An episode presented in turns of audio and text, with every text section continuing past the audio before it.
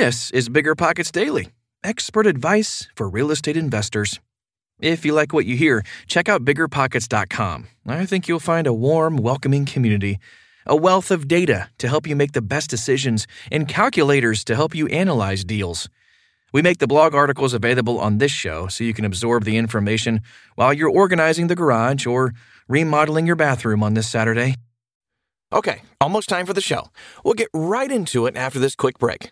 Meet Rent App, the seamless, secure, free way to collect rent. Built by a team of fintech veterans behind Square and Cash App, Rent App uses ACH bank transfers to deposit funds directly into your account. You don't even need to download anything. Rent App setup is straightforward for renters, and there are no apps for landlords to download. Both get peace of mind with a digital transaction history. That means no more lost checks, managing a dozen different payment apps, or even wondering whether payment was sent. Landlords say Rent App is the most convenient way to collect rent, and we think you'll agree. Rent App, the free and easy way to collect rent. Learn more at rent.app slash landlord. Rent.app slash landlord. This show is sponsored by Airbnb. Did you know that a long time ago, before I ever started my real estate business, I turned one of my first primary residences into an Airbnb? And that's the extra income that I needed from Airbnb that gave me the confidence to go out and work for myself and eventually quit my nine to five job. And now I have dozens of Airbnbs all over the country. I've even partnered up with the old David Greene on a recent property in Scottsdale to take our portfolio to the next level. And of course, we host it on Airbnb. But you don't need to be a full time real estate investor to start on Airbnb. As a matter of fact, I was self managing 10 properties while working my nine to five job, so I know anybody can do it. Think about it this way you're looking for extra income and going on a vacation. Wouldn't it be great to rent out your space and let your property pay for itself while you're gone? I did this one time. I pitched my wife and my roommate, because we were house hacking, on the idea of renting out our home, and it paid for all of our expenses on a trip to Mexico City. So go and give it a try. It might just change your life, just like it did mine. And I really do mean that. Your home might be worth more than you think. Find out how much at airbnb.com/slash host. How Social Security Works If You're Self Employed by Scott Smith. When it comes to planning for retirement, your 401k and individual retirement account, IRA, are both great tools to have in your toolbox. For real estate investors, I am particularly fond of the self directed or solo 401k, what the IRS calls a oh one participant 401k. But you can't forget your Social Security benefits as a key part of the solution. We all see the deductions on our pay stubs, but there's quite a bit else about the program that many don't know. Signed into law by Franklin Delano Roosevelt in 1935, the Social Security Act was part of the sweeping New Deal social programs that stabilized the American economy during the Great Depression. The Act established a trust fund that would be paid into by workers with each paycheck. Funds were to support those workers when they retired and their survivors after they died.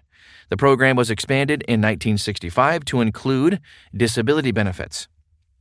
Here are a few other things you should know about your Social Security benefits. Social Security, understanding the benefits. The pool of money is enormous. As of April 2020, there is nearly $2.9 trillion in the fund. In fact, there is so much in the American Social Security Trust Fund that it eclipses the GDP of every single country in the world except Japan, China, Germany, and India. That money supports millions.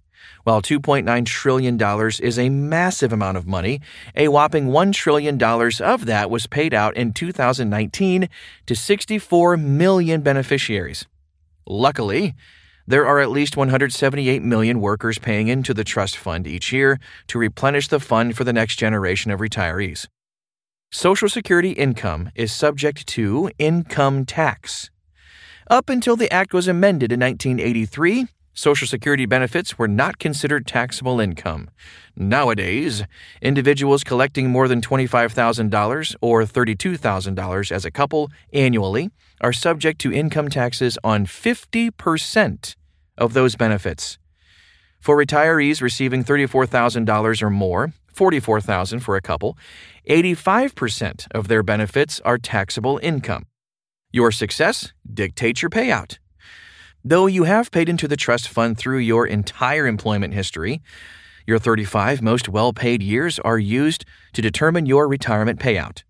This means your income shouldn't be negatively affected by the years of minimum wage work in high school or college. Benefits can change without an act of Congress. In years past, the only way beneficiaries could see a higher payout was if Congress passed legislation doing so. As of 1975, that responsibility moved to be done automatically at an administrative level within the Social Security Board. A vast majority, 73%, of retirees choose to start receiving their benefits at age 62.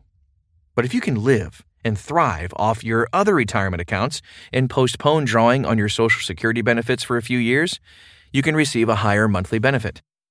A professional can help you navigate these questions and determine the best time to start receiving Social Security benefits based on your retirement assets.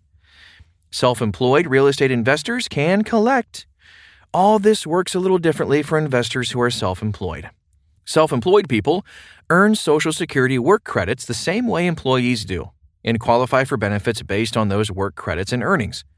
They pay Social Security taxes on all of their earnings up to the $142,800 cap in 2021. The difference comes with business tax deductions.